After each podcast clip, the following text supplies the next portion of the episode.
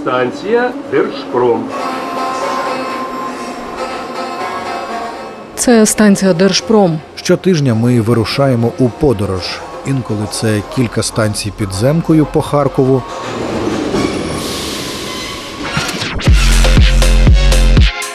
Інколи кілька годин розбитими важкою технікою дорогами фронту. Ми привозимо репортажі та історії з Харкова, Харківщини, Донеччини, Луганщини. Звідусіль, де триває зараз війна, з міст та сіл, що живуть, працюють, захищають, Допомагають, не сплять ночами, рахують ракети. лікують, воюють, ремонтують і знову живуть. Якщо ви далеко від рідного міста, Або лишаєтеся тут, попри все. Я Марія Малєвська. я Олександр Бринза. Рушаємо з нами. Це Станція Держпром.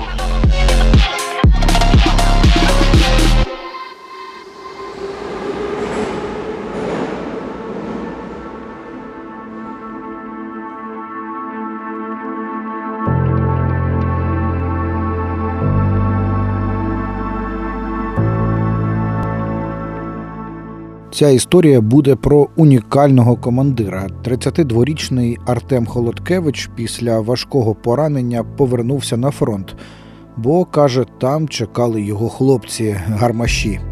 Артем командир артилерійського підрозділу 28-ї бригади. ногу він втратив восени 2022-го під час звільнення Херсонщини і вже за вісім місяців був у строю. Хоча міг списатися, міг лишитися у Києві у штабі або служити у військкоматі подалі від лінії фронту. На Бахмутському напрямку, де зараз стоїть його бригада, росіяни не полишають спроб наступати.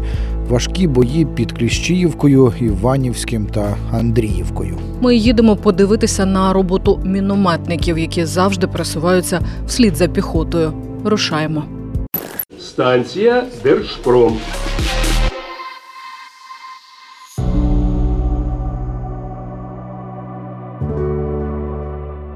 Про те, що командир мінометників має протез і повернувся на фронт після важкого поранення, ми дізналися зовсім не відразу.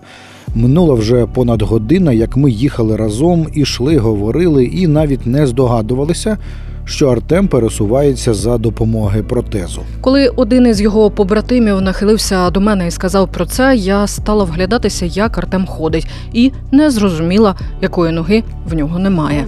Да, права нога. Бачите, я навіть не побачила на якій. Поранення дістав. Це було 11 листопада 22 року, приблизно півдесятої ранку. Е, Ми вже другий день вели наступ по звільненню Херсонщини і прорвались. е, Це вже виходив в боки тил для окупантів. Е, При відступі вони досить е, плотно мінувались. Частина вже була розмінована доріг нашими саперами, частина ні але залишались ще приховані пастки. І при вже при огляді безпосередньо однієї з доріг, яка була частково розмінована, ну відбувся підрив. Тобто, як виявилося, протипіхотна міна, підрив. Турнікет, аби не стікти кров'ю і дочекатися евакуації, шпиталь, два місяці операції, реабілітація та протез. Ну, вже в липні, 15 липня, я вже приступив до виконання обов'язків, повноцінно повернувся на службу. Це у вас безкоштовний протез чи збирали і якийсь він такий сучасний? Ні, е, повністю державна програма. Е, Я як е, захисник, тобто під час виконання обов'язків отримав поранення, на мене виділені були кошти державою, ну відповідне законодавство, і повністю реабілітація, підготовка до протезування. е, Повністю навчальний протез, Е, це все за кошт держави. І зараз, вже, коли в мене е, нога стабілізувалась, я отримав вже ще один протез для купання, щоб в морі можна було. Тобто, ну, повноцінно це відчувати людиною. Не можу не спитати, якщо обстріл, як ви е, тікаєте? Бігаємо, швидко бігаємо. Е, трохи незвично, але бо немає тобто, як при живій нозі, при здоров'ї, що ну, трохи пружинить. Але ну, бігаємо. Станція Держпром.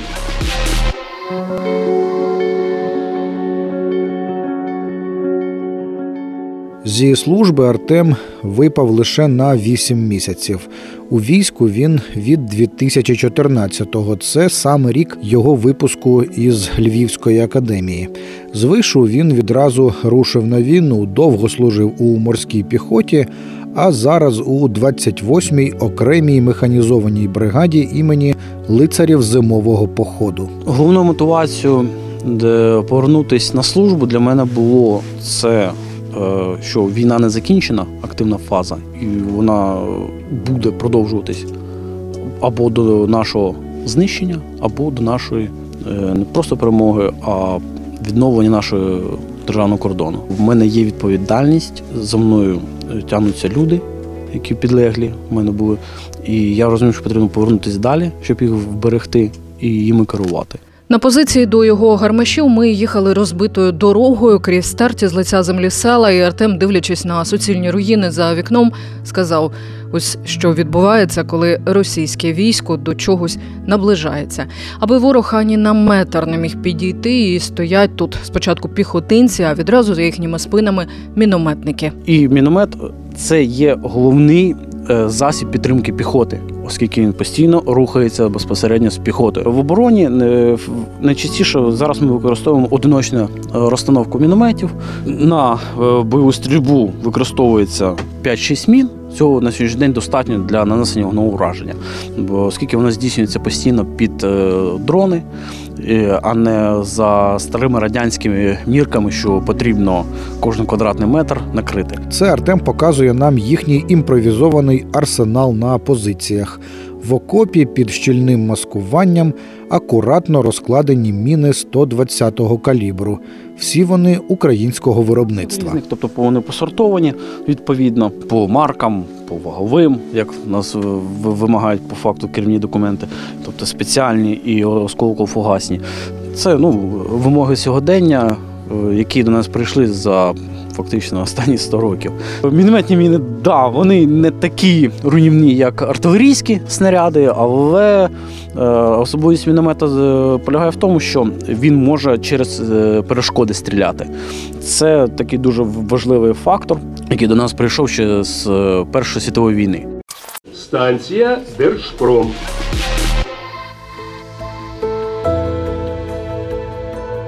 Артем попереджає, скоро бійці відпрацьовуватимуть по планових цілях. Це скупчення живої сили противника. Росіяни тут гатять увесь час. Побратим Артема ще з часів морської піхоти, а тепер мінометник Олександр веде показати свіжі влучання.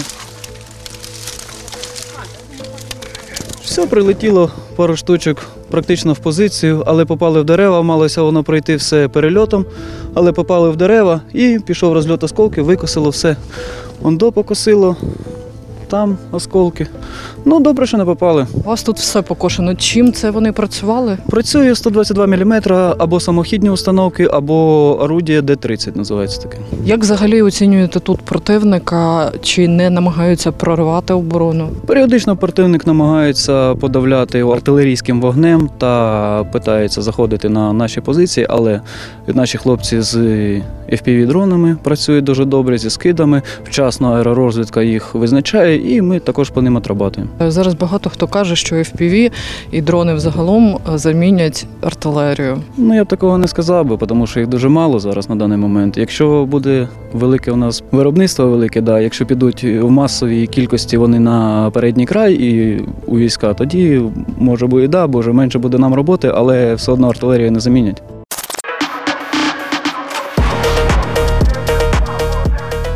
Гармаші відкривають свій міномет. Це забирає в них лічені секунди.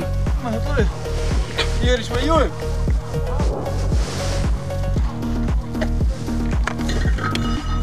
Міна, вуха. Скільки? Пареньки фатер. За першою міною по позиціях росіян майже відразу відправляється і друга 120-ка. Бій. Міномет відбій. До побачення. Ми в укриття. На дуло міномета гармаші повісили звичайнісіньке відро, а самі швидко спустилися у бліндажі. адже майже відразу може прилетіти відповідь. Дорогою назад ми з командиром Артемом Холодкевичем говоримо про те, чи здатні сучасні дрони замінити класичну артилерію. Артилерію неможливо замінити повністю як вид.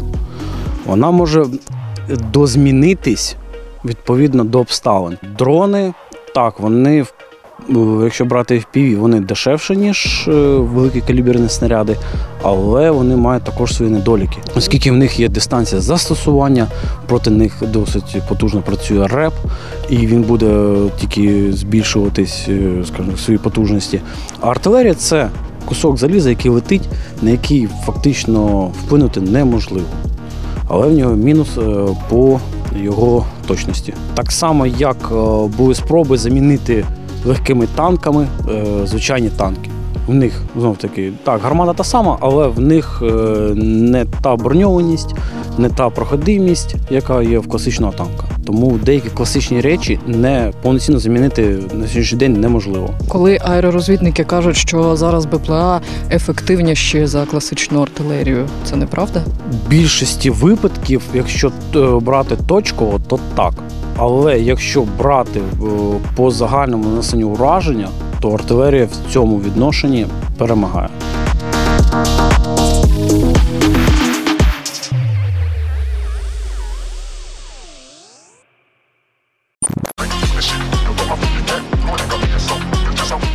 Це була сьогоднішня станція Держпром. Наступного тижня я, Марія Малєвська, Та я, Сашко Бринза, привеземо вам нові репортажі та історії.